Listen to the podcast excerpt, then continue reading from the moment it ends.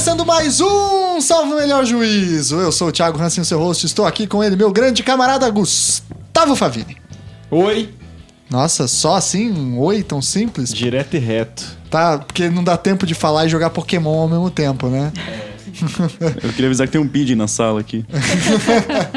e aqui também ela, nossa querida Carolina de Quadros. Oi, oi, oi. Boa noite, gente. Muito bem. E aqui, dois convidados. Um que já é veterano, gravou com a gente sobre delação premiada, já gravou anticast comigo, meu amigo Nikolai Ohanovski. Ah, tá melhorando, Thiago. Tudo bem, pessoal? Oi lá, tudo bem?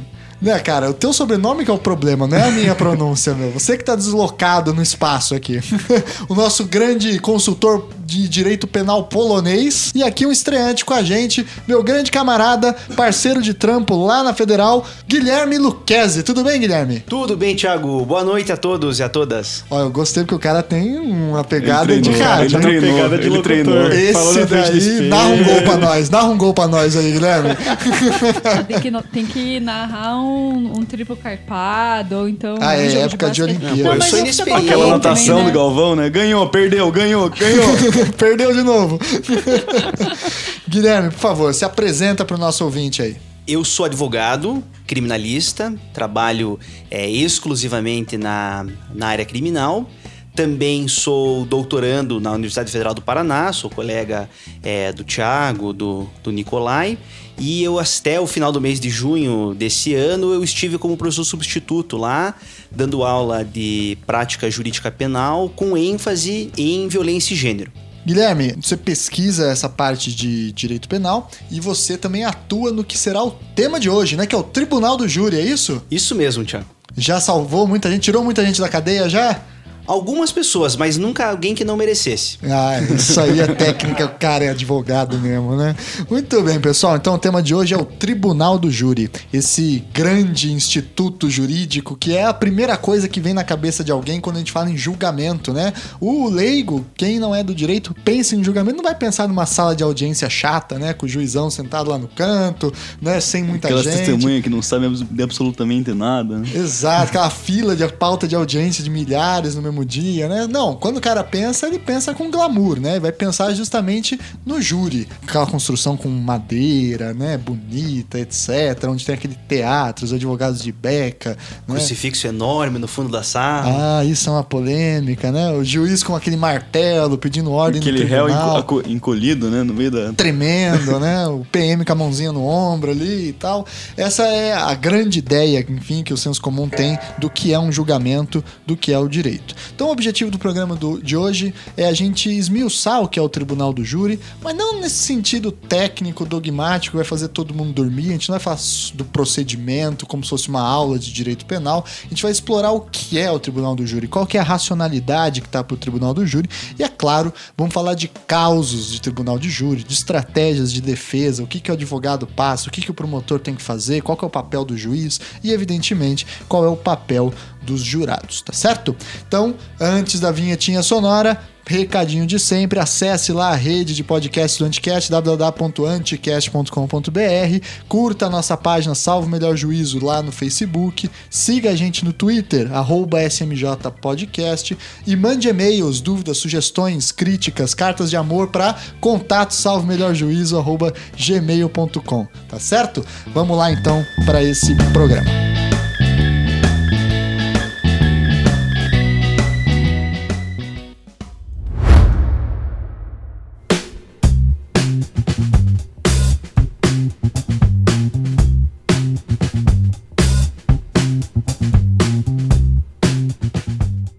Pois então, pessoal, acho que a principal característica que vem à tona quando a gente pensa no tribunal do júri é o fato dele ser um julgamento popular.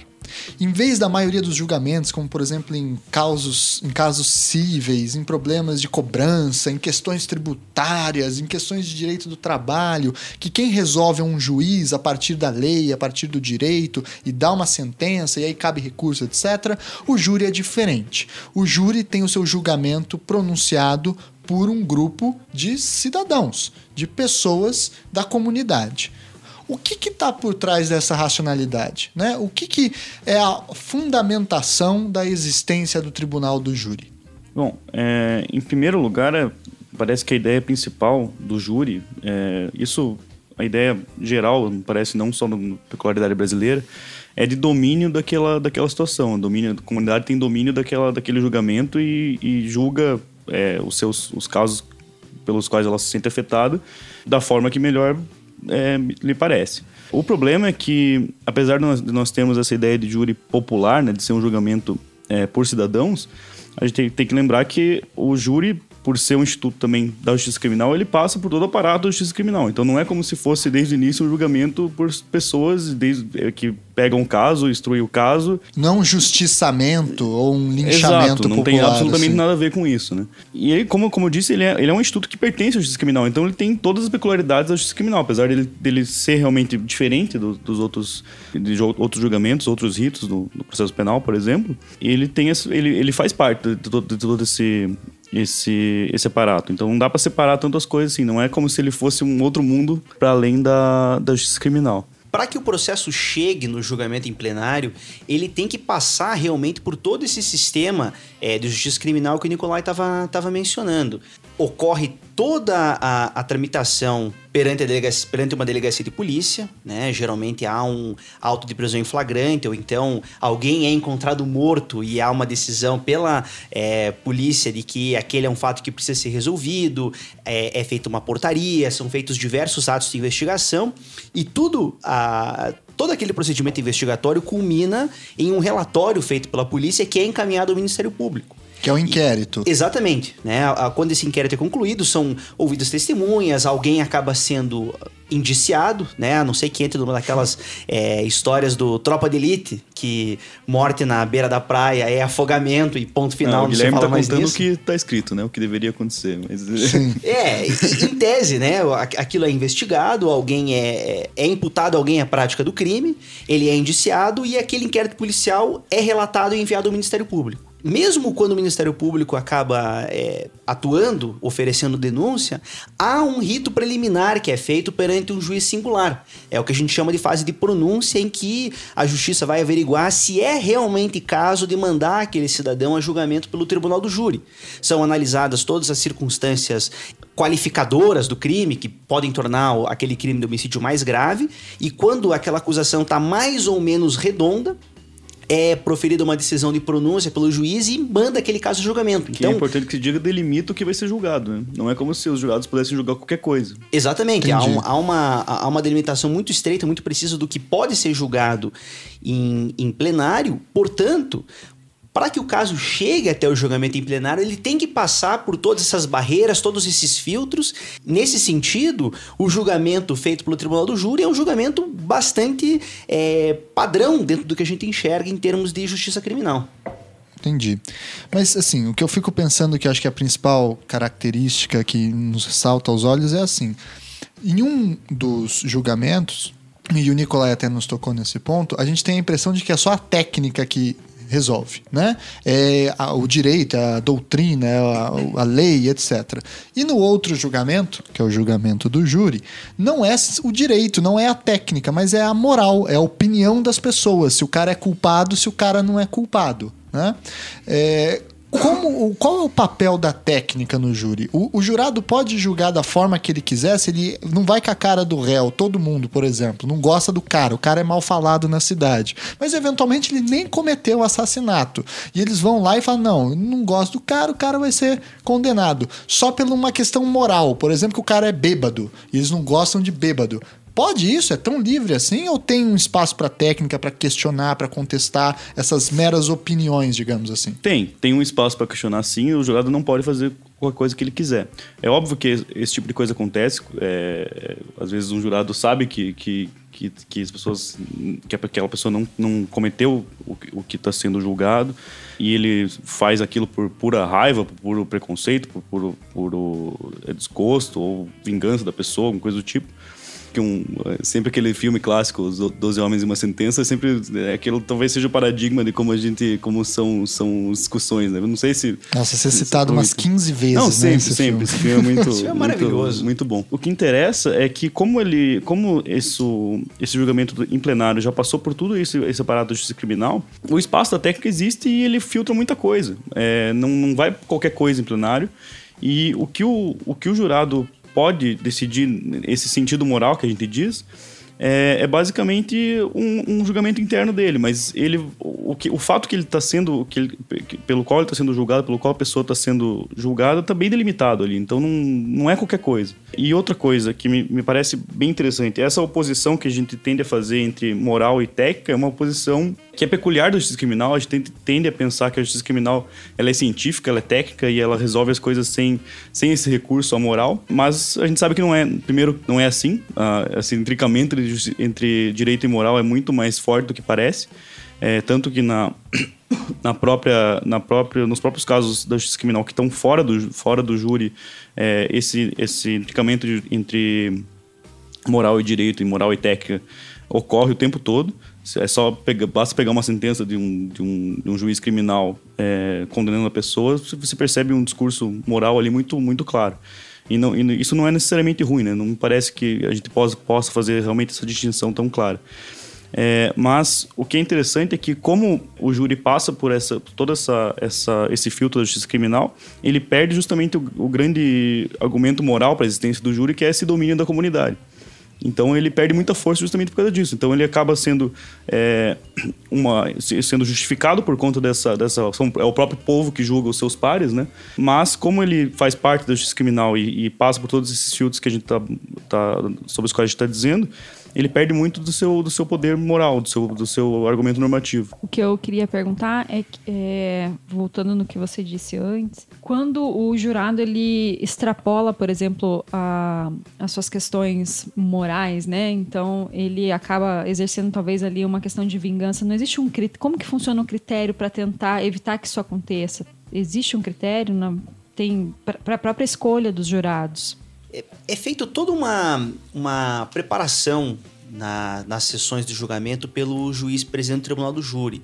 Então ele, ele explica a importância do tribunal do júri, ele tenta fazer com que aquele julgamento seja, digamos, o mais jurídico possível. Mas, evidentemente, na hora da, do depósito dos votos, né, a gente pode falar um pouco mais sobre esse, esse procedimento depois, o jurado está livre para fazer o que ele quiser absolutamente. Inclusive previsto em, na Constituição brasileira, né? uma ideia de soberania do... do... É, os, os vereditos do Tribunal do Júri são absolutamente soberanos e essa é uma decisão que da qual em tese não cabe recurso. Existe a previsão do recurso de apelação no caso de, uma, de um julgamento manifestamente contrária à prova dos autos, mas a análise que o tribunal faz dessa decisão é uma análise extremamente subjetiva, porque é, é, difícil você dizer quando uma decisão é ou não é manifestamente contrária à prova dos autos. É, em geral, aquela decisão tomada por maioria ou por unanimidade pelos jurados acaba prevalecendo. Né? Você não pode recorrer é, simplesmente baseado no mero da decisão. Olha, não gostei da minha da decisão que eu tive do tribunal do júri, quero recorrer. Esse é um recurso que não cabe. Tem que, que demonstrar. Acontece muito é anulação de júri, né? Mas aí é por, por, aí tem por, um novo... por problemas é, técnicas, né? Falhas, falhas formais. Uhum. Vocês falaram que o júri funciona como um exercício de soberania popular. Considerando todo o trabalho que demanda oficial de justiça intima testemunha, intima jurado, ir atrás da parte, juiz diligenciar, enfim, é, o júri seria só um, um, um, simbolismo dessa demonstração da soberania popular nesse julgado ou teria alguma outra finalidade além disso para realizar o júri? E, me parece que é o seguinte, tem muito, muito debate, pelo menos do, da comunidade jurídica envolvida com justiça criminal, é, pelo menos da minha própria experiência, do que eu escuto, é, é uma crítica, às vezes, até um pouco cega à instituição do júri. Até porque é, são muitas falhas que ocorrem, realmente tem, tem vários problemas. Agora, como eu disse, me parece, isso é uma opinião pessoal, esse argumento de domínio da comunidade, de, de ser um julgamento que de fato é, representaria vontade, uma vontade popular, uma coisa do tipo, ele pode ser desenvolvido. Da forma como o júri é praticado é, no Brasil, por exemplo, é, não me parece que esse argumento da soberania popular ultrapasse o mero, mero simbolismo. Parece que a tua dúvida tá, é procedente. É muito pouco perceptível na realidade brasileira essa ideia de domínio, essa ideia de soberania popular. Tem dois lados para essa, essa questão. É, se for pegar, por exemplo, uma comunidade como a nossa, aqui em Curitiba, que a gente tem 2 é, milhões e meio de habitantes aqui, é, é difícil você falar no sentido de comunidade. Né? Uhum. Se você for São pensar tantas diferenças, né? Exatamente, são, são, tantas, é, são tantas castas sociais diferentes, tantas pessoas é, com pouquíssimos pontos em, em comum E convivendo. basta ver a composição geral do júri, ela é muito restrita, né? Geralmente são funcionários públicos, que, que é muito mais fácil com o juiz fazer esse tipo de coisa. Essa diversidade melhorou muito desde que o Tribunal do Júri começou a pedir listas Uhum, de eleitores ao Tribunal Regional Eleitoral. Né? Embora você ainda tenha que passar por esse filtro das pessoas que estão é, devidamente é, é, alistadas para votar. Porque para ser júri tem que ser eleitor, né? Exatamente. Antigamente, a composição do júri era feita por pessoas que se voluntariavam para servir como jurados.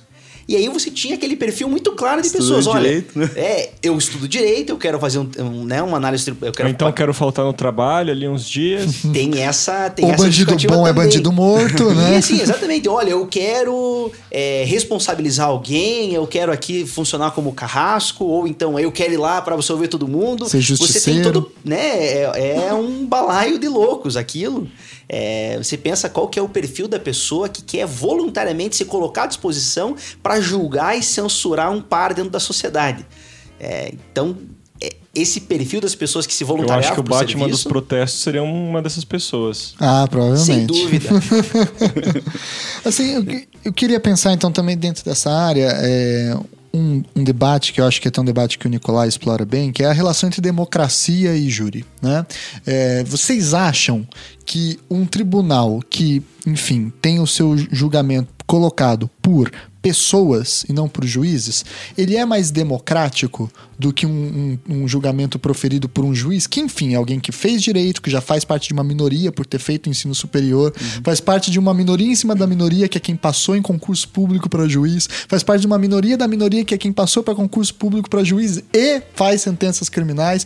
Enfim, parece a impressão que fica, e aí eu quero que vocês comprovem ou desmontem isso, é que o julgamento por júri é tendencialmente mais democrático do que um julgamento proferido por um juiz. O que, que vocês acham disso? Parece que ele pode ser mais democrático. Ah, O argumento ah, é, ah, em abstrato realmente ele tende, eh, eu tenderia para essa resposta. Em abstrato, sim. É, o julgamento do júri parece ser mais democrático justamente por essa tese de domínio, né? Essa tese de que, de que a- a- as próprias pessoas que criaram em tese aquela norma que incrimina aquele fato ou uma coisa do tipo é, estão julgando se aquilo ocorreu ou não. Agora, tem um problema muito grande. O fato de do júri ser, ter uma resposta que deve ser pronta, ou ele julga uma pessoa culpada, ou ele julga uma pessoa não culpada, e a, e a única consequência disso é uma pena ou uma não pena. Então a resposta que essa comunidade pode ter é muito restrita, é muito pouco. Se Não dizer se é uma um pessoa culpada ou não. depende. Então, na verdade, o que acontece? É, ocorre o que eu. Talvez seja um termo meio fraco aqui. Uma alienação dos jurados, no sentido que ele só pode dizer culpado ou não culpado e só pode aplicar ou não, determinar a aplicação ou não de uma pena. Essa resposta, ela, na verdade, não responsabiliza a, pessoa que está sendo julgada, porque ela é basicamente uma, um, um pedaço de papel que ela diz sim ou não. E ela não respo- responsabiliza efetivamente e não é discutido o que provocou aquele, aquele, aquele ato ou se realmente aquele, aquele ato é, teve alguma consequência naquela comunidade, teve alguma. Não, não, não são as pessoas que realmente foram afetadas por aquilo que estão sendo estão discutindo aquilo. Então, na verdade, o tal do caráter democrático, ele não, não se expande, ele não vai pra não, frente. ele é nesse muito caso. restrito, infelizmente. é que você não tem uma efetiva discussão. do- você coloca a questão para uma análise binária da comunidade, né? Você pensa elementos, é, enfim, que não são representativos daquela comunidade, você não permite que eles efetivamente discutem aquele fato, nem que o réu passe por um processo de é, autorresponsabilidade. Perfeito. Ele é submetido àquele julgamento e ele pode até se insurgir E contra muitas aquele vezes ele não julgamento. tem a mínima ideia do que está acontecendo, e que, o que que vai, quais são as consequências daquilo lá que ele fez, o que, a quem ele prejudicou, ou, ou, é, quem, se, sente- quem se sentiu realmente lesado com aquilo. e- Isso quando o cara já não entra condenado, né? Sim. Sim, Por exemplo, é. casos que são muito midiáticos, etc., o cara pode não ter feito nada, mas não interessa. É, né? isso tocou num ponto importante, essa ideia da influência da mídia. É, além disso, é, para além dessa influência da mídia que é fortíssima, a- o júri, na composição, qualquer que seja, ele vai é, inevitavelmente representar os preconceitos, representar os problemas e as desigualdades que a, que a própria sociedade tem. Então, o fato dele, dessa, dessa comunidade julgar uma pessoa pode não ser democrático se aquela sociedade for- não for democrática, é óbvio, né? E, e você tem exemplos, né? Eu ouvi uma história uma vez de um procurador de justiça, que na época que ele estava no, no interior, atuando no júri, fazendo acusação, parece, se ele não me engano, ele estava contando a história do primeiro júri dele na comarca. E ele chegou, se preparou, leu os autos, é, estudou e fez uma, uma acusação séria, uma acusação firme, uma acusação é, belíssima. E no final, né, o, o, advogado de defesa acabou fazendo uma, uma defesa um pouco mais singela e no julgamento os jurados absolveram por unanimidade o, o réu. E o, aquele promotor ele ficou perplexo, ele não sabia o que tinha acontecido, ele pensou que talvez tinha falhado naquele papel dele perante a sociedade.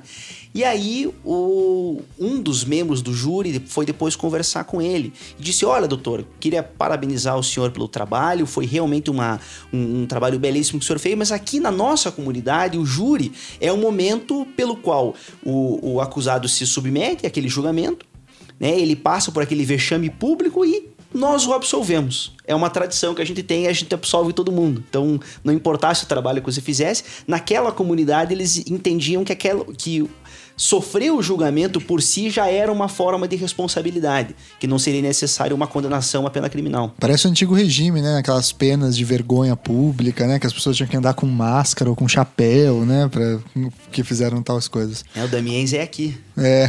Ainda trabalhando nessa questão da, desse ritual que tende muito pelo lado emocional, o que, que vocês podem falar sobre, por exemplo, as, os critérios de seleção dos jurados? Porque eles são triados, né? Por trás disso se esconde aí, às vezes, algum machismo de pessoas é, quererem optar por mulheres por considerarem elas potencialmente mais emotivas. Especialmente mães, que teoricamente seriam mais. Uhum. Né? E por outro lado, outros que querem descartar as uhum. mulheres também por essa mesma questão, Perfeito. porque querem um, um, argumento, um, um julgamento mais racional, né? É, isso acaba ocorrendo nas técnicas de seleção, né, tanto da defesa quanto da acusação, que vão eliminando, tem direito de eliminar alguns, algumas, alguns jurados do corpo de sentença, mas o, o que é interessante é um debate mais geral. O que, que o, o, o corpo de jurados deve ser? Ele deve representar a sociedade ou ele deve estar tá lá para fazer um julgamento teoricamente correto, né, se, se verificar aquele fato?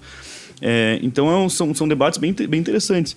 É, por muito tempo se verificou, por exemplo, na realidade americana, é, que poucos negros, por exemplo, compunham corpo, os corpos de jurados. Muita, muita gente, é, foi, a comunidade negra começou a pressionar no sentido de que, não, nós também temos que ser representados ali. Só que isso também tem um, tem um debate é, interessante, porque se o, o corpo de jurados está lá para representar segmentos, quer dizer que cada jurado vai julgar de acordo com o que ele está ali para representar, né? Então, um negro, teoricamente, vai julgar a favor de um negro, uma mulher vai julgar a favor de uma mulher. mulher. Por mais que não, não se possa eliminar todo esse, todo esse, esse problema de ter falta de representatividade no corpo de jurados, é, esse é o ideal pro, pro, pelo qual o júri foi criado, né? Ele está lá não para representar, representar segmentos, mas para verificar se fazer um julgamento teoricamente correto. Uhum. É interessante, mas eu acho que a questão da representatividade aí fala alguma coisa porque a partir do momento que o só pode ser jurado quem é cidadão, a partir do momento que você não coloca negro ou alguma comunidade minoritária. Sim, você está restringindo o próprio é... conceito de cidadão. Não, eu concordo plenamente. Eu estou dizendo que é um debate que existe, né? Não, não que, eu, que, eu, que eu me posicione uhum. nesse sentido. Tem muito mito a respeito dessa questão da formação do jurado, como o do, do Conselho de Sentença, como você colocou, né? Se coloca mulher, se não coloca mulher, se a gente procura homens mais jovens, pessoas de mais idade. É, um critério interessante, ele está até documentado num livro chamado A Defesa Tem a Palavra, do Evandro Lins e Silva. O Evandro foi ministro do Supremo Tribunal Federal foi e caçado pela foi ditadura. caçado pela ditadura e foi um dos grandes tribunos que o Tribunal do Júri teve. E ele defendeu, se eu não me engano, foi na década de 70, um caso de grande repercussão no país, que foi o assassinato da Ângela Diniz pelo famoso Doca Street. É um caso envolvendo legítima defesa da honra. Ela teria chamado ele de corno, ele disparou é, cinco ou sete tiros contra ela, e isso foi ao julgamento do tribunal do júri. E o Evandro foi contratado para fazer a defesa e ele documenta todo o processo de defesa no livro.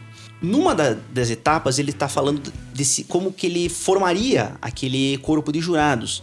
Então, o que, que ele decide fazer? Né? Ele escreve brevíssimos memoriais sobre o caso pega a lista dos possíveis jurados daquela, daquele período e bate na porta de cada um e entrega os memoriais. Aqueles que são mais receptivos, ele decide que não vai é, fazer nenhuma recusa peremptória.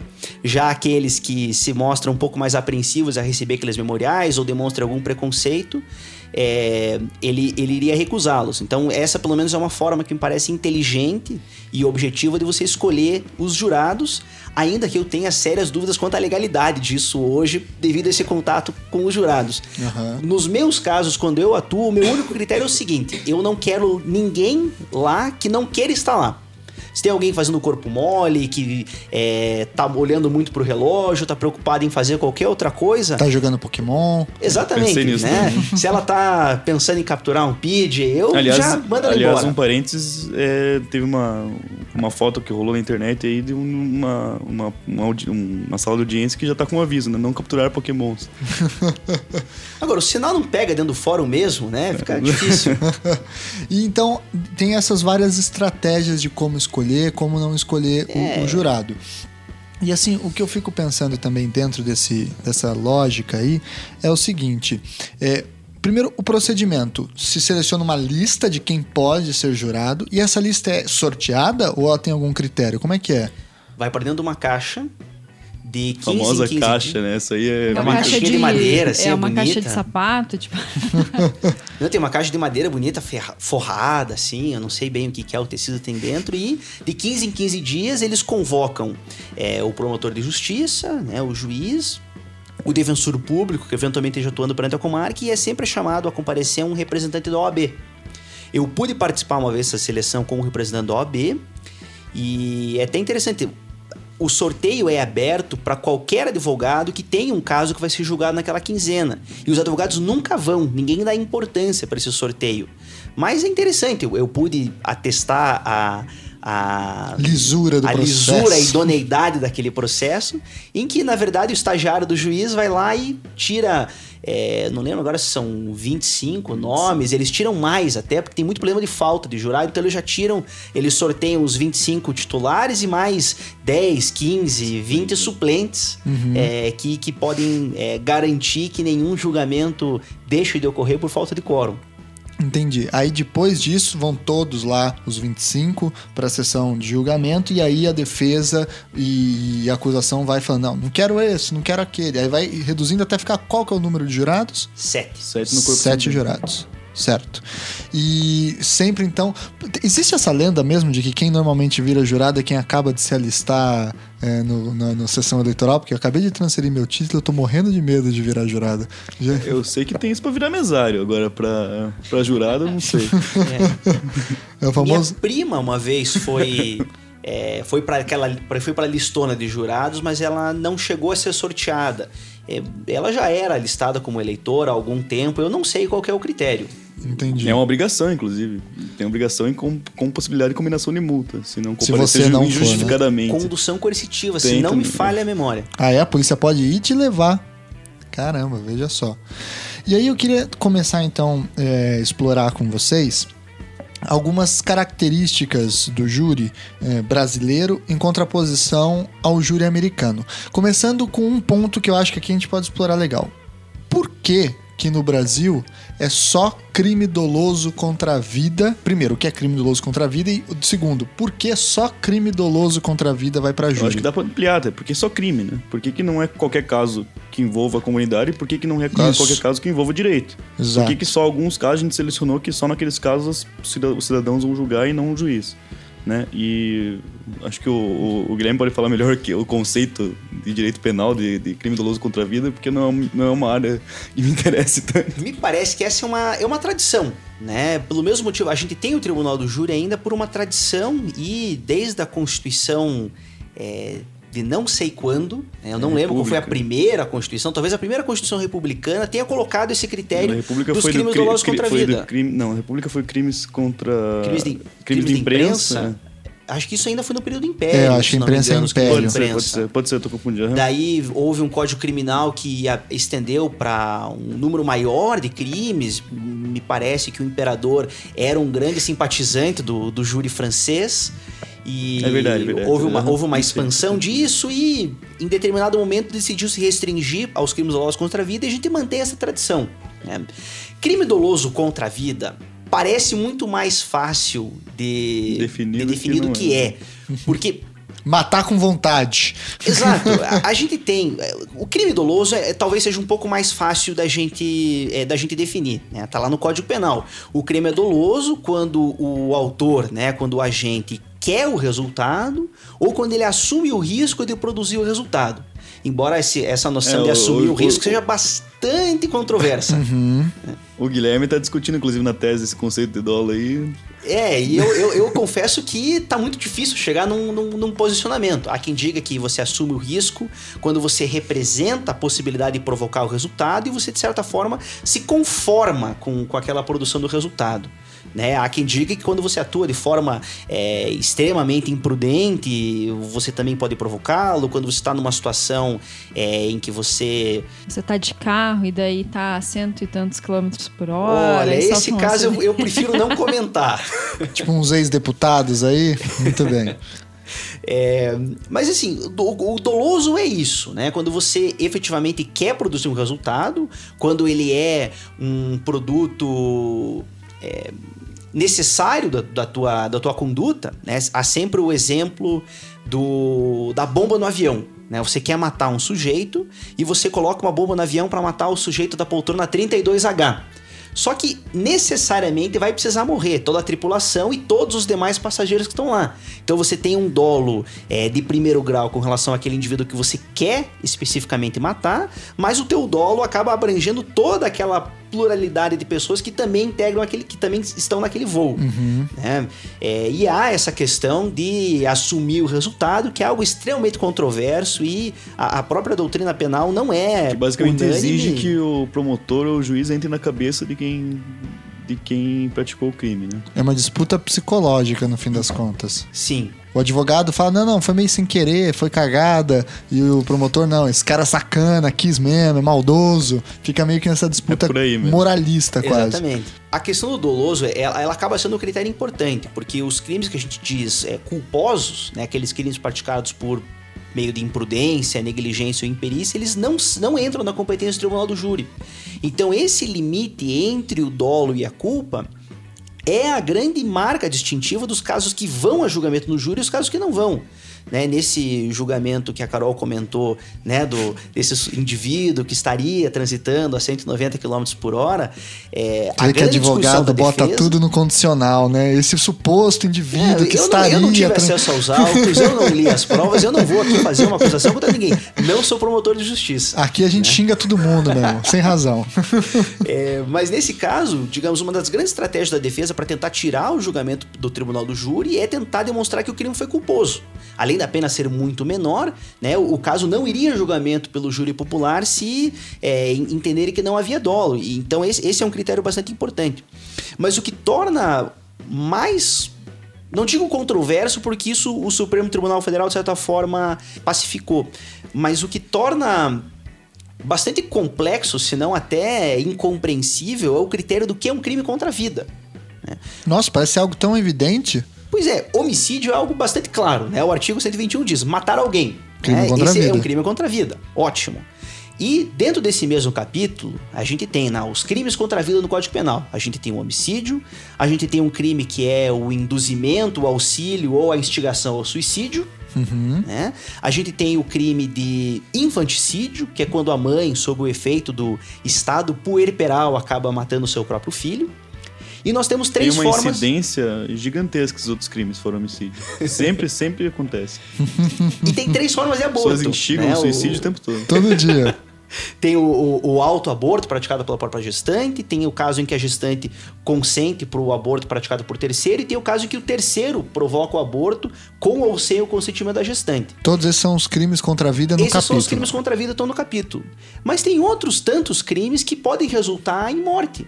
A gente tem o exemplo famosíssimo do latrocínio, né, que é o famoso roubo seguido de morte, né? O Código Penal diz Que é como o quando- da Atena fala, roubo seguido de morte. latrocínio, né? é, na verdade, o, o, o roubo, o que, que ele é? Ele é uma subtração praticada mediante violência ou grave ameaça. Né? Diz o Código Penal que quando essa violência resulta em morte, né, ela pode ser tanto anterior quanto posterior ao, ao crime de roubo, a gente tem um latrocínio.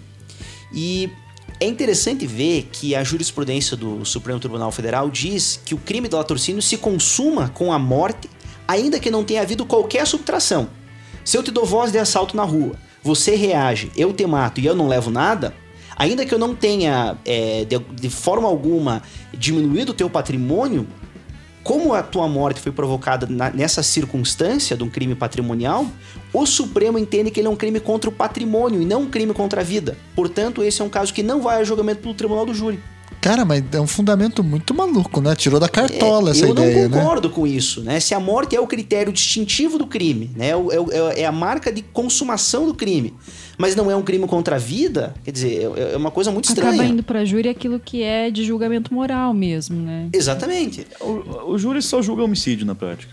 Na prática Teve é um isso. caso no Paraná, desde que eu tenho Aquele lembrança de aborto. Autoaborto ainda, não foi nem o. o- o- Pelo júri. É, Pelo júri. Eu até não lembro qual foi o resultado. é, Mas teve uma, teve uma instância que um crime diferente do homicídio foi julgado. Em regra, 99,999% dos casos são realmente crime de E homicídio. isso é interessante, porque o fato do, do, do júri só julgar crime doloso contra a vida restringe é, muito, não tem absolutamente nenhuma relação entre o que o, o, que o júri julga, é, qual a competência do júri e uma, digamos, a dan- danosidade social daquela conduta, uma coisa do tipo. Por exemplo, você vê acidentes de carro que resultam em crimes imprudentes, né, mortes, mortes por imprudência, tem uma danosidade social enorme e o, o júri não tem absolutamente nada a ver com isso, né? Então não, não, não é um critério muito é, fácil de, de fácil aprender por que, que decidiu assim. E por que, que continua desse jeito? Ninguém questiona isso. Sim, o fundamento seria, sei lá, porque a morte é o valor fundamental da sociedade, Isso então também. deve É. reservar ao júri somente esse grande valor? Uma coisa assim, tipo, meio romântica? Tem uma série de mitos a respeito disso, né? Tem algumas pessoas que, que gostam de falar que o homicídio é um crime que qualquer pessoa está sujeita a praticar. né? Já escutei Você- várias vezes isso. Você acorda, ou você vai acordar hoje, você pode dizer com certeza, né? Hoje eu não vou praticar um roubo, hoje eu não vou praticar um estupro, hoje eu não vou praticar lavagem de dinheiro. Mas você nunca pode sair de casa e dizer, olha, hoje eu não vou matar ninguém. né? Isso é. É, porque Não, você pode bater o carro, alguém, né? atropelar, você pode ter um acesso de fúria, você pode estar né? se defendendo Então, e matar é- alguém, Esse né? seria talvez um dos fundamentos para a gente ter essa decisão. Mas é, existem diversas instâncias em que a morte ocorre, como o Nicolai falou, os- todos os casos de, de, de trânsito em que há imprudência, ou até uma das. é, uma das causas favoritas, digamos, para tirar o caso da competência do júri, é dizer que o crime não foi um crime de homicídio, foi um crime de lesão corporal seguida Seguido de de morte. morte. E aí não vai a tribunal do júri. Cara, não é um uma a sacanagem retórica do física e não contra a caceta, morte, né? não contra a vida. Quer dizer, E uma, coisa, coisa, que é maluca. interessante é que a gente tem essa ideia de que se deve evitar o júri a qualquer custo, né? Por ser um julgamento irracional, por ser um julgamento moral. Mas é, várias pesquisas apontam que, na verdade, no júri o- a chance de absolvição é maior do que no, no- Na mão de um juiz? num juiz. Depende de quem é o réu, né? Claro, claro. E depende quem é o juiz. Depende quem é o réu. e a gente sabe que o perfil do réu brasileiro é muito restrito. Geralmente ele é negro, pobre, né? Ou policial militar. No júri. É, bastante policial militar no júri? Bastante policial militar no júri. E a taxa de absolvição é mais alta do que Exato, com perfeito. os cidadãos O particulares. que é bem interessante. Merece uma pesquisa empírica bem interessante essa, isso. Entendi. E então, voltando a esse núcleo da pergunta que eu estava desenvolvendo, é.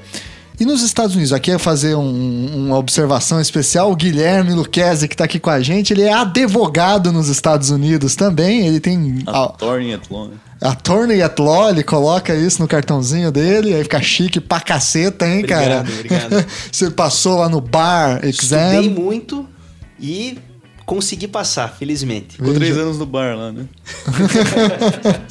É, o AB de lá chama bar, eu acho que fala muita coisa, né? É, representa, digamos, aquela a barra que separa. o- exatamente isso, que separa, digamos, os espectadores dos atores realmente do, do Ah, tribunal. é isso que é o fundamento. É, então os, os membros do bar são as pessoas que podem atravessar aquelas, Aquela aquelas portinha. cancelas, aquela barreira. Nossa, não sabia. Olha só. Então tá, tá aí, digamos, a, a, a origem dessa, dessa denominação. E você que é advogado lá nos Estados Unidos, fala pra gente mais ou menos como que é o júri. Eu acredito que tem muitas características estaduais devido ao federalismo deles, né? Exatamente. Né? Como mas no o- geral, assim. No federalismo, qual- todos os 50 estados têm é, competência legislativa para legislar em matéria penal, em matéria processual, e você ainda tem o, todo o sistema federal, você acaba tendo 51 sistemas diferentes dentro de um único país. Há alguns pontos em comum, por exemplo, a, a Constituição é, dos Estados Unidos, a Constituição Federal é, deles, coloca o tribunal do júri como uma garantia do acusado. Só que essa é uma garantia que pode ser renunciada por qualquer acusado. Então o júri não é obrigatório, é, mas o. E é um direito do acusado. né? É um direito do acusado. O acusado pode pedir o trial by jury. É, tanto o, o Nossa, grand jury. o Tyrion Lannister me vem na cabeça agora. Pediu trial by combat, né? Exato. Eu votaria pela, pela constitucionalidade do Pela trial by volta combat, do trial, né? só O porque é retorno. massa, né, Eu cara? poderia nomear um campeão, né? Anderson Silva vai representar Não, o hoje tá dia tão não, bem, né? Vamos trocar dia, o campeão é. ainda. Ah, como é que é o nome dessa que ganhou medalha de ouro agora? Rafaela. Rafaela. Chamar ela como, como minha campeã no Trial by Combat. E aí, então, mas nos Estados Unidos o que a gente vê é que vários outros casos são possíveis, né? Questões cíveis, outros Você crimes tem júri menores. julgando propriedade intelectual. Uhum. Você tem júri julgando disputas contratuais. né? Mas ele só é um direito do acusado no processo criminal. E aí você tem dois júris. Você vai ter um grand jury, que é mais ou menos uma fase de indiciamento, uma fase de pronúncia para decidir se o acusado pode de fato ir a julgamento. E você tem o acabou, acabou virando petty jury, né? P-E-T-T-Y, como uma coisa é, menor, mas vem do francês é petit jury. É, né, ou seria o júri menor, formado por apenas é, 12 membros, e há algumas regras incomuns por esse, por esse julgamento. Primeiro, né, talvez o, o- o grande fato é, distintivo aqui com relação ao nosso tribunal do júri. né, além da competência ser muito, ser muito mais ampla, é, esses jurados não são incomunicáveis como os nossos. né? Se você for assistir a um julgamento do Tribunal do Júri aqui no Brasil, você vai ver que os sete jurados ficam sentados em um canto, eles ficam observando cara é, de o bunda o tempo julgamento todo. né? Eles agora tem uma telinha de computador na frente deles que eles podem acompanhar a leitura dos autos, né? Então é, é- houve E um a grande de celular avanço. capturando um Pokémon. Claro. Os- eles são obrigados a deixar o celular antes Justamente de, de como garantia da né? Você falou de, de outras questões que também são julgadas pelo Tribunal do Júri lá nos Estados Unidos, como propriedade intelectual, enfim. É, a forma como se dá esse Tribunal do Júri lá é similar à que ocorre aqui. É, por ser uma questão muito técnica lá, da mesma forma as partes, ah, os jurados só podem responder com sim ou não, ou eles têm alguma outra, podem opor questões, ou... é completamente diferente. Né? O, o nosso jurado aqui, ele assiste passivamente ao julgamento, ele pode, no máximo, pedir algum esclarecimento para o juiz, é, levantando a mão, e a pergunta deve ser feita com muito cuidado, porque tá aí talvez a maior causa da anulação dos julgamentos, quando o jurado de alguma forma manifesta, é, antecipa qual vai ser a decisão dele, e a decisão aqui é absolutamente secreta e ela se dá por meio do depósito de um voto em urna. Né, são feitos quesitos aqui aos jurados, né? Pergunta se o crime aconteceu, se houve materialidade. Pergunta se quem praticou o fato foi o réu, né? Pergunta se a autoria. E por fim, há um quesito obrigatório que é o jurado absolve o acusado e ele deposita sim ou não. E aí esse voto é tomado por maioria. A hora que você atinge quatro votos, encerra o julgamento ali, pelo sim ou pelo não. Nem ver os outros. Nem abre os outros para garantir de alguma forma o sigilo das votações. Tá. No júri americano, isso acontece de forma um pouco diferente. tá? Primeiro, porque, embora os jurados sejam incomunicáveis com o mundo exterior, eles não podem conversar sobre o caso com nenhuma outra pessoa, e se houver alguma ameaça à incomunicabilidade, eles podem até mesmo sequestrar o júri e determinar que, durante, enquanto o julgamento tá, estiver suspenso, aqueles jurados fiquem todos reservados num único espaço, dentro de um hotel, alguma coisa. Eles devem tomar uma decisão conjunta, né? Essa é a É. maior diferença. eles podem e devem discutir entre si. Enquanto o julgamento ocorre, os jurados não podem conversar entre si, eles não podem conversar com nenhuma das partes, mas uma vez encerrada aquela instrução em plenário, os jurados se recolhem a uma sala e começam uma discussão exatamente como aquela que a gente vê no 12 Homens e uma Sentença. Né? O- Os, os jurados precisam reunir-se, discutir o caso e o veredito só pode ser dado de forma unânime. Você precisa de 12 votos para condenar ou 12 votos para obter. Se não Mas tiver uma- isso não é muito problemático, porque como assim conseguiu uma unanimidade? Então, por que é colocar tão 12 problemático, pessoas? É tão problemático e tão custoso que o júri quase não ocorre. Na- na- pelo menos na justiça criminal nos Estados Unidos. É, é um, é um, são, é um uma porcentagem mínima de casos em que, em que ocorre júri. A gente tem essa ideia através de filmes, seriados, né? É, de que é sempre júri, mas é muito pouco. A maioria é por negociação, sempre alguma coisa assim. É muito difícil, porque é, muito, é, um, é um procedimento extremamente custoso, né? Apesar dele estar tá garantido, tem esse, o cidadão tem esse direito, o cidadão americano tem esse direito de, de ir a júri, se ele insistir, é muito, muito difícil que, ele, que isso aconteça. Até porque né, quase- os advogados hoje em dia não são mais especializados nisso, eles estão especializados em negociar com o promotor, porque é, um- é muito mais fácil, é muito mais. é, geralmente é, os benefícios são maiores, né? Abraço pro Saul Goodman. É um procedimento caríssimo, né? Porque é muito tempo. É, você, geralmente o advogado lá é pago em horas. Então, é, são muitas horas de trabalho para você é, conseguir preparar um julgamento. Essa Ferrari pra- que você chegou aqui em plenário. casa é por isso, então, Luquezzi? Olha, bom se fosse, Em Thiago. horas em dólar, né? Em horas, horas em, em dólar, dólar, cara. Então, é, acaba sendo muito custoso e o, o Ministério Público, lá, o, o promotor, o, o prosecution, ele, ele sempre é, tem o dever de jogar limpo com o acusado e mostrar todas as provas que ele tem. Então, diante de um determinado, né, um certo Se, a- bojo se as provas são robustas, não tenho dúvida que o advogado vai querer fazer acordo. É Mas isso é um coisa. direito. Então, se eventualmente está sendo julgado um abastado por questão meramente protelatória, ele pode exigir um, um júri. Pode, mas às vezes não é jogo também. Não- É, não- porque às vezes ele vai ser. Ele, é, em sendo condenado pelo tribunal do júri, é, ele vai ter que cumprir a pena daquele crime pelo qual ele está sendo processado. Né? Uma das grandes vantagens para o réu nesse sistema negocial americano é a possibilidade de redução de pena. Ele pode ter praticado um, um murder in the first degree, que é punível com pena, né? Ou seja, seria um homicídio é, extremamente qualificado e a pena geralmente é uma prisão perpétua ou em alguns estados até mesmo a pena de morte e ele pode fazer um, um acordo, né? Ele faz um, faz um plea bargain para reduzir aquela acusação para um eventual é, manslaughter, uma espécie de homicídio privilegiado, homicídio culposo algo do gênero. Então, é, em havendo certeza na condenação, ele faz um acordo para tentar receber uma pena menor. Sobre os problemas que você falou do júri, tem alguns estados que têm admitido que a decisão seja por maioria. É, tem que ser uma maioria qualificada, né? Geralmente tem alguns estados que vão exigir 10 votos é, pelo sim ou pelo não.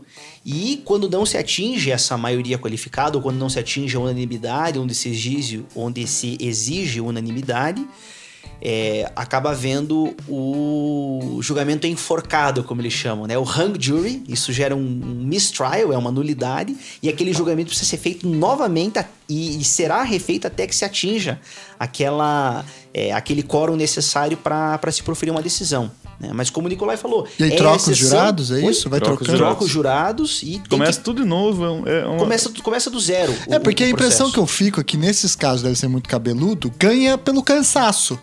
Se tiver um cara muito birrento que fala, eu vou absolver. Tô nem aí. Dane-se, vou absolver. Uma hora ele Que é o ganha. caso do, do, do Dos filme, 12 né? É homens do filme, segredo. É, todo mundo é, pronto é. pra condenar ele. Não, ia ser três minutos o julgamento. Ele fala assim, eu vou absolver. Né? E aí fica lá cinco horas os caras chorando pra ir embora e ele ganha. E aqueles personagens, é, é, eles são, eles são bastante, eles são bastante estereotipados ali, né? Eles são, são muito caricatos, mas É um sempre teatro, vai ter a né? figura. Na, na verdade. Sempre vai ter a figura da pessoa que tá louca pra ir embora e vai, vai, vai se juntar com a maioria do jeito que for, porque Aquele tá que tá pra um... pessoalmente envolvido com o caso, né? O cara que vê, vê o seu Vou pior inimigo no, no réu, sei lá, teve algum problema na infância. Lá. No filme tem isso, né? O- É, O pai que perdeu um filho, É, por exemplo, coisa por um assim. caso similar. sempre vai ter essa, esse, esse... né? O- Os preconceitos estão muito presentes, seja por um lado, seja pelo outro. Então, havendo alguém comprometido com a absolvição ou condenação, essa... hum, discussão vai longe, né? Essa discussão vai longe, mas é, é, ele tem a capacidade, digamos, de ganhar pelo argumento. Né? O, é, é possível se exercer uma certa persuasão. E o, o cinema explora isso muito bem. Tem, a- tem o, o filme baseado num livro do John Grisham. É, eu acho que o nome é O Júri, ou É com aquele Cusack. John Cusack. Isso. Ixi, já não gostei. gosta. Já não gostei do filme. O, inglês Não importa é a história. Runaway, Runaway Jury, o nome do- em inglês, que é um jurado profissional que é contratado para estar lá influenciando na decisão dos, dos demais jurados. É, é uma história super legal. E, e Mas tem mostra, o John então, Cusack, não dá. Não dá, cara. Eu não, Não, o filme é bom, o filme é bom. Então mostra assim como dentro dessa cultura do tribunal do júri, lá esse filme é muito legal porque o, o- a defesa acaba contratando o personagem do Jim Hackman, esse sim, um grande ator, que é um consultor de composição de júri. Então é um caso que envolve, não sei se é a indústria trabalho. eu lembro que no, no livro é de indústria, armamento. indústria tabagista e no filme é armamento. Armamento, é. Né? Eles, eles mudam do, do livro pro filme.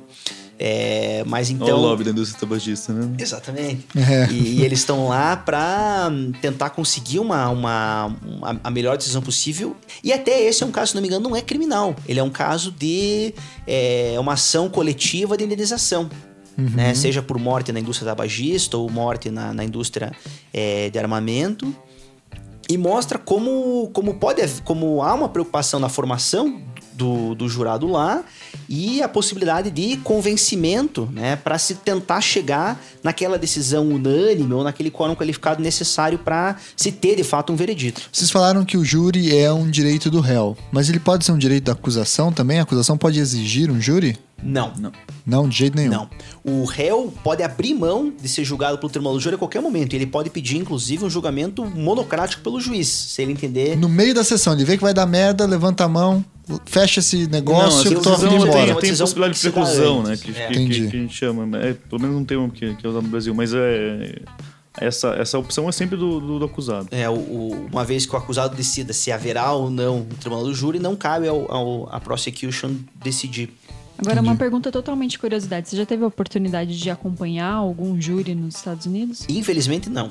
Porque deve ser interessante, né? Deve ser muito interessante. Eu tenho muita vontade de atuar num caso como esse. Aí, ó, você que matou alguém nos Estados Unidos, manda e-mail pra gente aí que a gente encaminha Salve pro Luquezzi. É, isso aí. Ah, Só mais uma Claro. diferença do, do júri americano pro júri, digamos, brasileiro que a gente tem aqui. O papel do julgador é muito claro lá. né? Existe a noção de que o juiz é o julgador de direito e o jurado é somente o jogador de fato. Então o juiz acaba dando decisões, é, desculpa, acaba dando Diretrizes mais. Diretrizes. mais sofisticadas, digamos assim, Exatamente. né? mais estritas. daquilo que o jurado deve, deve inferir a partir do julgamento. Então, olha, vocês vão estar observando se aconteceu X. Se vocês decidirem que X aconteceu, vocês devem julgar da forma Y. Entendi. Então não é um julgamento tão solto em que o jurado fica muitas vezes preso, como é no Brasil, à representação que a defesa ou a acusação faz do que é o direito. Né? O, o advogado aqui no Brasil acaba tendo que explicar para o jurado o que é legítima defesa. Tem que ler lá o artigo 25. Age, age, legítima- age em legítima defesa aquele que usando, usa moderadamente os meios necessários para repelir injusta agressão atual ou iminente contra direito seu ou de outrem. É, você precisa passar por todos os elementos para tentar explicar para o jurado por que, que está em legítima defesa. Porque aqui no Brasil, uma das perguntas dos quesitos é: houve legítima defesa? Aí o, o- o jurado tem que ser quase um jurista pra analisar no caso concreto? Já foi assim. Aham. Até 2008, você pegava todos os elementos da legítima defesa e precisava quisitar, sim ou não estavam presentes, né? Tá. Houve uma agressão, sim ou não? Ela foi injusta, sim ou não? Ela era atual, sim ou não? Ela era iminente, sim ou não?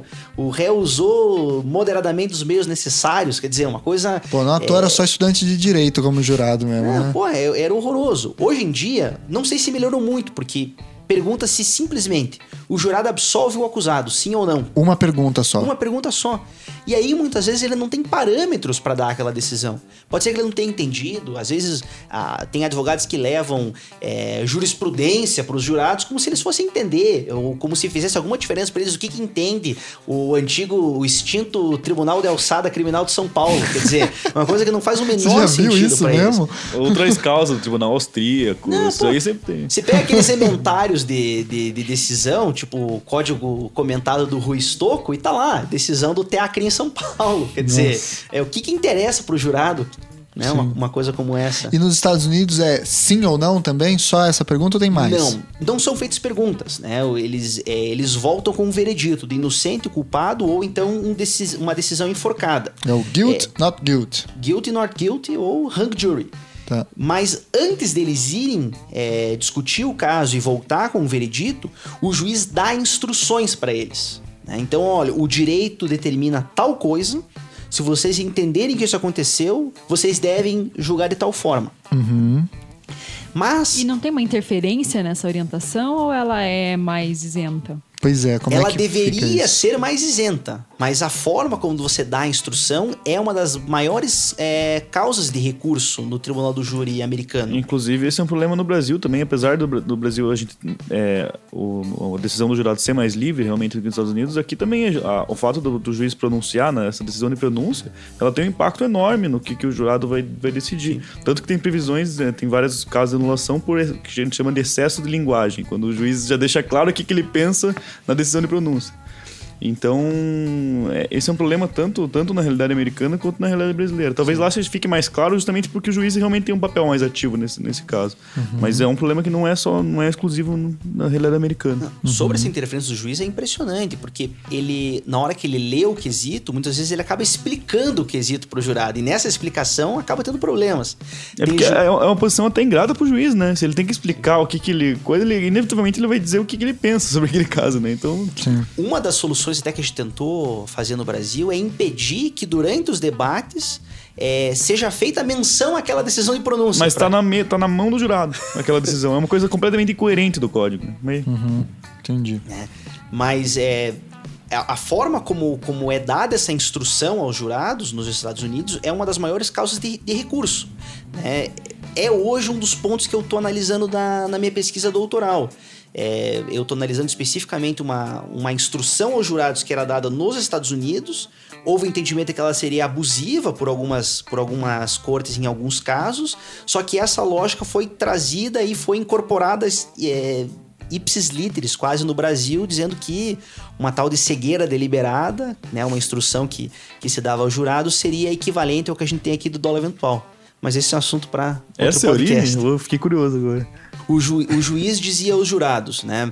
é, se vocês entenderem que o acusado é, buscou evitar conhecimento é, daquela determinada situação, o, o- caso, na verdade, é o seguinte: ele, ele é bastante interessante. Né? O, é, foi entregue um veículo para o acusado para ele transportar da Califórnia até o México. Até o México. E havia droga. Suspeito. Suspeito. né? Significa. Olha lá, eu já, já, já, Já- deixou já claro o que ela julguei. Já jogou. Nem precisa continuar. Próximo. havia um compartimento secreto no porta-malas contendo drogas. E havia prova nos autos que o réu sabia da existência do compartimento secreto, mas ele não sabia o que tinha dentro do compartimento secreto quando ele fez o transporte. Então, o que, que o jurado disse, né? Um dos elementos do crime de tráfico lá é o conhecimento, né, dos elementos objetivos do crime. E o jurado diz: olha, o juiz disse: olha, jurados, vocês podem até entender que o réu não tinha conhecimento, mas se vocês entenderem que ele evitou conhecer o que estava lá dentro, vocês podem julgar que havia conhecimento. E chamou isso de cegueira deliberada, e essa instrução para os é jurados o lá. do dólar eventual. Exato, foi trazido para cá como se dólar eventual fosse. Olha só. Então, digamos, a minha, a minha pesquisa tem origem numa dessas instruções aos jurados. Isso foi objeto de diversos recursos lá, é uma, é uma jurisprudência bastante consolidada nos Estados Unidos. Caminhando um pouco mais, a gente pensa no júri, automaticamente vem na cabeça o teatro do júri. Né? É, qual que é a mesma relação entre o teatro e o júri? Assim? É, o, o advogado tem que fazer uma preparação. Você já fez curso de teatro, já, Guilherme? Como é que é? fez, fez que eu sei. Teatro eu nunca Não, fiz. Fez, fez de voz, que eu sei. De canto. Eu faço aula de canto, mas é porque eu gosto de música. Ah, é outros que. Mas você uma não, cantada não é, não pros é que eu sou também. como o Roberto Jefferson, por exemplo, que fazia aula de canto lírico. O Roberto Jefferson, antes de ser. Donald Trump brasileiro? No mensalão, ele era. Ah, não, Roberto Jefferson, o deputado. Pensei Roberto que... Justus É. é, cantor também. É, é cantor também, é verdade. CD. Por isso que eu pensei no Donald Trump Não, o brasileiro. Roberto Jefferson é cantor de ópera. E antes de ser deputado federal, antes de ser delator no mensalão, ele era um tribuno do júri. Diz ele que fez mais de 100 júris. Olha só. Né? E- Então, Nossa, o cara é multi. tá muito ligado a, a, a, pelo menos a, no imaginário popular, muito a questão da teatralidade no tribunal do júri. Eu acho que isso se perdeu muito com o tempo. Ele é mais boring do que Ele parece. tem sido. Não vou dizer que ele é, não vou dizer que ele é boring, que ele é entediante, mas ele é muito menos teatral, não é mais o espetáculo que, é, que era antigamente. Mas tem gente dando mortal aí nos júris. Veja, antigamente, na- principalmente nas comarcas menores, Se sabia quem era o promotor, se sabia quem era o grande advogado do júri. né? aquilo era divulgado e os plenários são grandes exatamente para que toda a população pudesse ir lá assistir ao julgamento. Né? Era um espetáculo. As, as cidades não tinham teatro, mas tinham o tribunal do júri. Vendiam pipoca e balão na porta do fórum. Domingo era missa, sabadão era júri. Exatamente. Então ha- havia muita, muito essa espetacularização. Não vou dizer que o júri de lá para cá tornou-se mais técnico. Né? É, talvez tenha ganhado espaço a uma defesa mais técnica, mas ainda há aqueles advogados que buscam apelar para teatralidade, como é o caso do nosso colega paranaense do Mortal. Cara, que- quem, ouvinte, você que não tá sabendo isso, procura no YouTube. Não, bota o link no. no Eu vou pôr na bota o descrição vale a pena. Porque... um mortal no meio do júri. Porque o cara levanta e dá uma mortal no meio do rolê do tribunal. Isso é o E cúmulo sem da nenhuma loucura. justificativa, né? Sim. Isso que é o melhor. Não- Achou que os argumentos não estavam sendo levados a sérios pelo jurado. Vocês não estão prestando Vamos atenção. dar uma acordada aí. É, não, eu não estão- quero aqui ficar censurando o colega, mas porque Não, eu- parece que Eu não, tinha vi o vídeo inteiro, eu não sei Não, qual mas era o assista. contexto. Não, é só isso o mesmo, não tem contexto. Não tem é o contexto. não tem contexto. Não tinha relação nenhuma com a tese defensiva, ele simplesmente deu um mortal. É, tipo, o cara é bom na, nas ginásticas aí. Uma capoeira. Pois é, podia estar aí representando o Brasil nas Olimpíadas. Pois é. Tá aí. Vamos falar então agora algum. Além dos mortais, etc.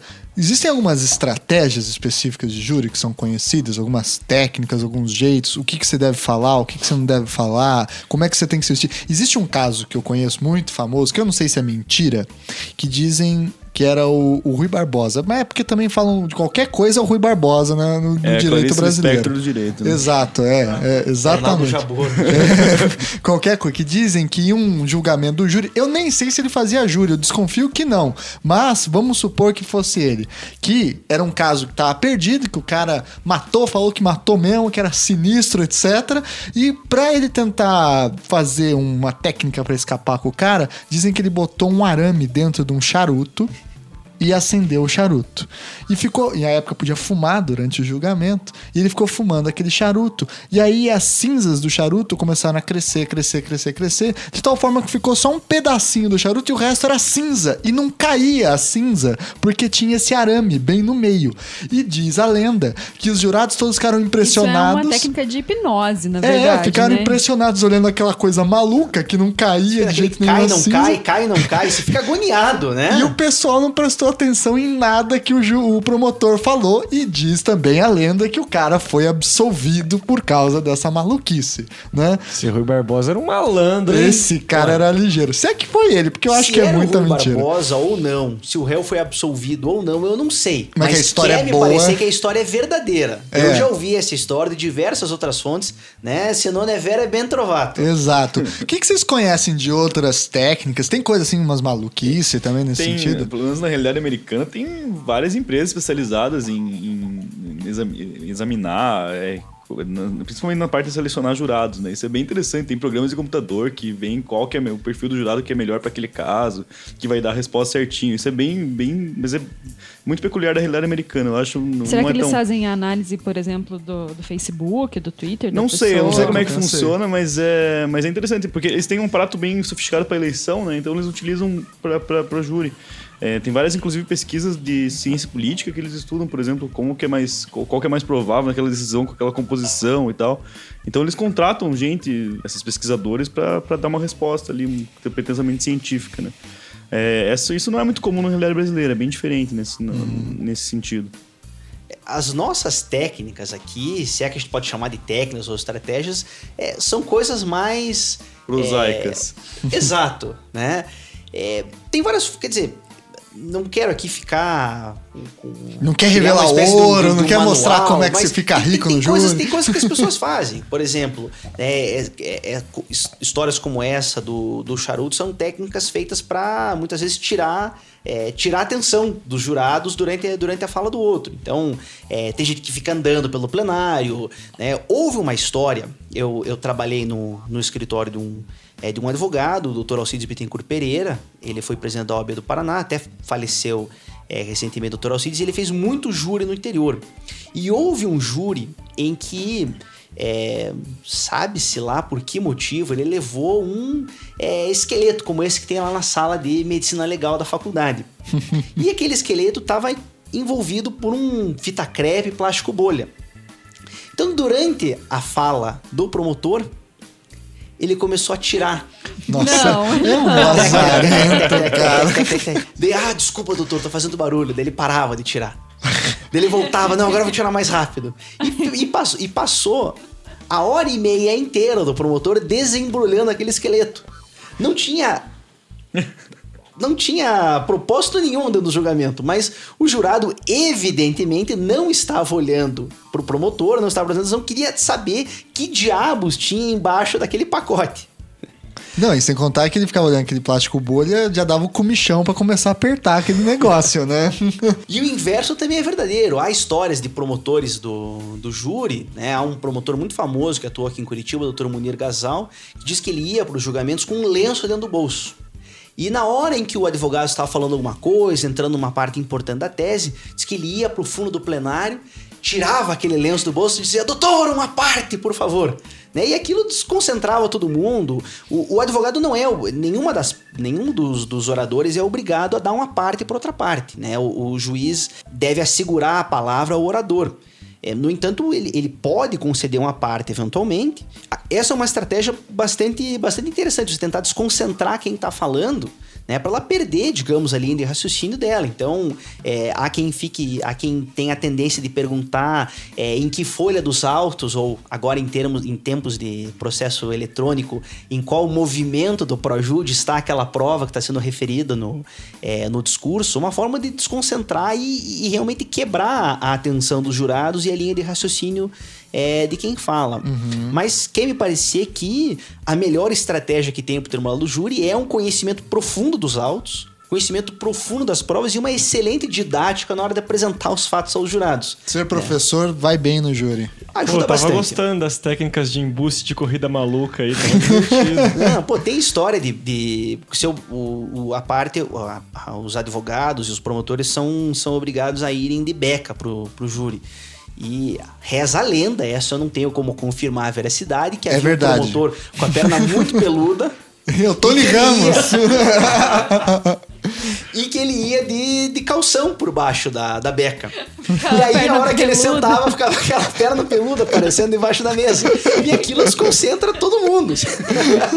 Parecendo uma tarântula. né? Só faltava ele pegar uma pinça e começar a tirar pelo.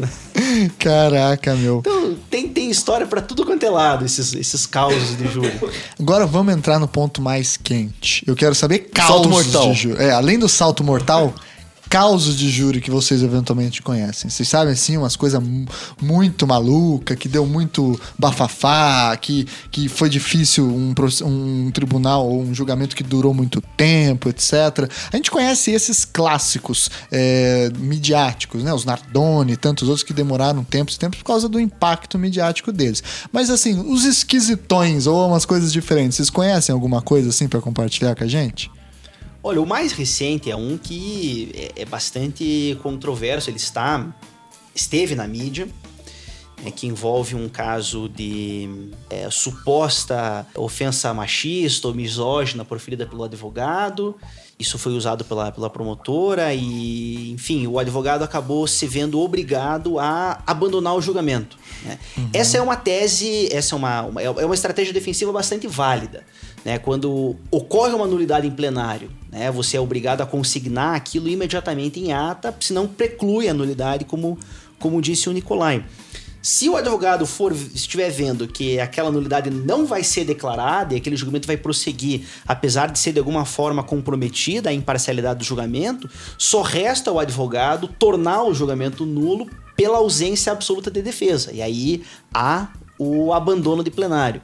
Então isso foi feito, é algo bastante é algo bastante controverso e está sendo discutido atualmente se o que o acusado, se o que o advogado do acusado fez é, foi ético ou não. né? Eu entendo que essa é uma estratégia de defesa válida, se ele de fato proferiu ou não uma ofensa machista, eu não sei porque eu não estava presente para ouvir é, o que foi que ele disse. Então não quero aqui fazer nenhuma espécie de pré-julgamento nem para um lado nem para o outro, mas esse é um caso bastante polêmico que muitas pessoas acabaram tomando conhecimento, né? Talvez porque é, durante esse período estão acontecendo a, a primeira liga jurídica em que todas as faculdades de direito estão é, participando da competição do júri simulado. Então, Puta, todos os essa é outra coisa, né? Sempre tem os júris simulados Júri durante a simulado é o máximo. faculdade. Eu né? fiz a minha faculdade inteira, foi, foi espetacular. Eu Foi ali recomendo que você pegou o gosto? todo estudante estiver ouvindo aqui, tente participar do júri simulado. Né? É muito, mesmo que você não queira atuar depois no direito, na área criminal, é, é muito interessante participar desse tipo de atividade. Legal, legal. É. Você participou, Gustavo, Carol?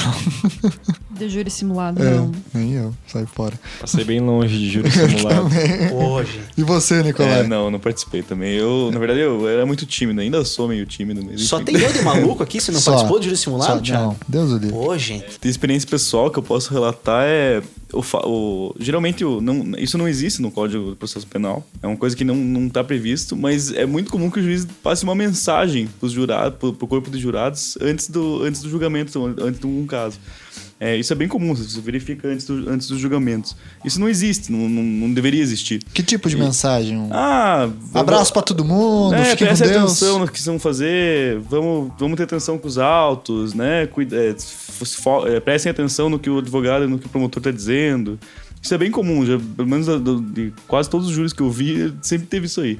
Só que uma mensagem que eu, que eu ouvi, obviamente não vou dizer onde nem quem, quem passou essa mensagem, o, o juiz basicamente diz assim: olha, prestem muita atenção no que vocês vão fazer, porque a pessoa que vocês eventualmente abso- absolvam, ela pode estar sentada na- no ônibus lá de vocês daqui pra frente. Meu Nossa, Deus. terrorismo, cara. Cara, que os jurados com aquela cara, né? Absolutamente isento, Não, né? claro, Exato. não, não quis dizer, não quis implicar nada com isso, né?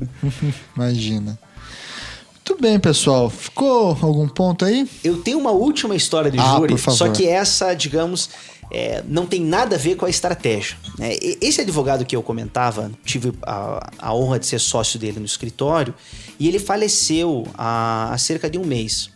No velório dele, a gente estava comentando os causos. Então, veio um advogado é, bastante antigo, também da época dele, o Dr. Nilson Guarese, foi presidente da Assembleia, e antes de ser deputado estadual, ele foi é, também tribuno do júri. Ele estava contando uma história que uma vez eles foram fazer um júri em Pato Branco, num dia de muito frio. Tava muito frio lá em Pato Branco, como normalmente é. Só de ser, né? E o doutor Alcides disse pro, pro doutor Nilson: vamos dar um dinheiro aqui pra copeira pra ela colocar uísque aqui na nossa xicrinha pra gente ver se a gente não espanta um pouco o frio. E aí o doutor Nilson, não, pô, imagine, que absurdo, né? O, o juiz vai ficar horrorizado. Não, não, não. O juiz também gosta de um Ele uísquezinho. também quer. Ele falou: não, eu vou lá falar com ele. Aí ele chegou lá, combinou com o juiz, o juiz deu um, um positivo e aí chegou a xicrinha, né? E aí o, o, o doutor Alcides pegava, antes de tomar, ele assoprava a xicrinha, olhava pro juiz, dava uma piscada e dose de uísque. Com o né? o dedinho Com o levantado. dedinho em riste ali pra, de alguma forma, espantar aquele frio é, de pato branco. Né? são, são muitas histórias que, que- que o Tribunal do Júri acaba, acaba permitindo, porque por ser um, digamos, um, um momento de, é, de enfrentamento, né, você acaba precisando desses, dessas, pequena, dessas pequenas fugas é, lúdicas, né? Ele acaba se prestando para todo tipo de história. Eu acho que a gente conseguiu, então, fazer uma análise interessante aí sobre o que, que é esse tal desse tribunal do júri, comparar com o Brasil e Estados Unidos e ver as suas características. Então vamos partir para parte das dicas culturais aí, livros, sugestões, filme. Filme tem pra caceta sobre o tribunal do Ó, júri, né? Só os que a gente já falou aqui, só pra retomar, então, foi o júri. Doze homens e 12 uma Homens e sentença. sentença. Acho que foram esses dois, É. né? Pra quem. Eu, eu não gosto desse filme, mas pra quem. é, o Guilherme tava contando do procedimento do, do Grand Jury e depois do, do Petty Jury. Aquele filme O Juiz, é, faz uns dois anos. É, eu não gosto daquele filme, acho um filme ruim, mas ele retrata. é, Tem esses dois momentos, assim, é interessante. É um filme de dois anos atrás, mais ou menos, com o Robert Downey Jr. O Iron Man. É, mas, é, vai ser conhecido para sempre, né? Um, um livro que é muito interessante, é um livro clássico também, acho que muita gente já leu, é passado nos Estados Unidos para a escola fundamental, né? É aquele To Kill a Mockingbird, da Harper Lee. É, Aham. o, em português é o sol é para sol nasce para, Sol sol nasce para- eu não para sei por que tem essa tradução, mas é, esse livro é, é, esse livro é muito interessante porque ele justamente ele tenta é, apanhar tanto o sentimento da sociedade americana com o júri, que é muito forte, né, essa ideia de direito do acusado, mas principalmente o fato de que o júri pode representar os preconceitos daquela sociedade, né?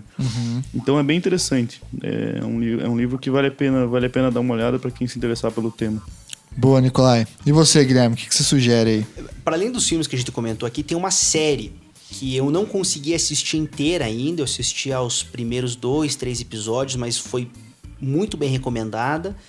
É, parece que ela é parte de uma série maior, mas a primeira temporada é sobre o O.J. Simpson, o caso do O.J. Simpson, que mostra muito bem como é, é, na excepcionalidade, quando um caso chega a julgamento pelo tribunal do júri é, americano, esse, essa série mostra é, efetivamente o, o que acontece. Como que é o nome da série mesmo, Guilherme? American Crime Stories. Beleza. Tem, A primeira temporada é o caso do O.J. Simpson. tem no Netflix ou não? Não tem no Netflix, acho que consegue na Apple TV E em outros lugares aí do mercado. Isso. Muito bem. Né? Sempre respeitando os direitos autorais. Escutem E- o episódio 4 e saibam que é direito autoral. Mas vamos lá. E também recomendo, é um, é um livro, é uma obra rara, você não encontra ela em tudo que é lugar, mas tem o livro que eu mencionei do ministro Evandro Lins e Silva, o nome é A Defesa Tem a Palavra, em que ele narra peça por peça, inclusive com cópias integrais dos autos, a defesa que ele promoveu no caso Dock Street. Esse é um caso bastante controverso, até é, por toda a atuação que o- os movimentos feministas tiveram depois para acabar com essa história de legítima defesa da honra, mas o a análise formal, o procedimento, a maneira como o Evandro conduziu o caso é talvez um dos maiores exemplos, os maiores registros históricos que nós temos hoje no país do julgamento pelo Tribunal do Júri. Olha só, bem legal. E você, Gusta, alguma indicação aí? Eu, como nem um pouco interessado em direito penal, vou dar uma dica de um desenho Opa! que chama Harvey Birdman. Harvey É Birdman. um desenho que é produzido pelo Adult Swim, não sei se passa ainda, mas passava no Cartoon Network, que é a história do Homem-Pássaro. O Homem-Pássaro, que era um herói famoso da Hanna-Barbera, se não me engano, na década de 70, 80, é, ele cai no ostracismo e se torna um advogado.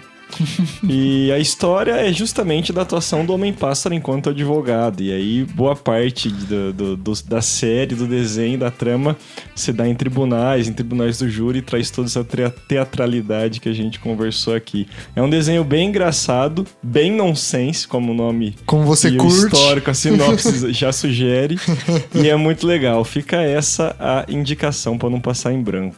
Boa. Eu tenho uma indicação, então, rapidinha, que é um livro que também é bem conhecido aqui no Brasil, que é o Ensaios de Antropologia e de Direito, do Roberto Cante de Lima, esse antropólogo do direito bem Ah, importante é, aí. talvez o maior estudioso do júri. É, e ele faz um estudo bem legal comparando o júri brasileiro e o júri americano pela ideia da convicção, né? Como é que se forma a convicção em um, como é que se forma a convicção em outro.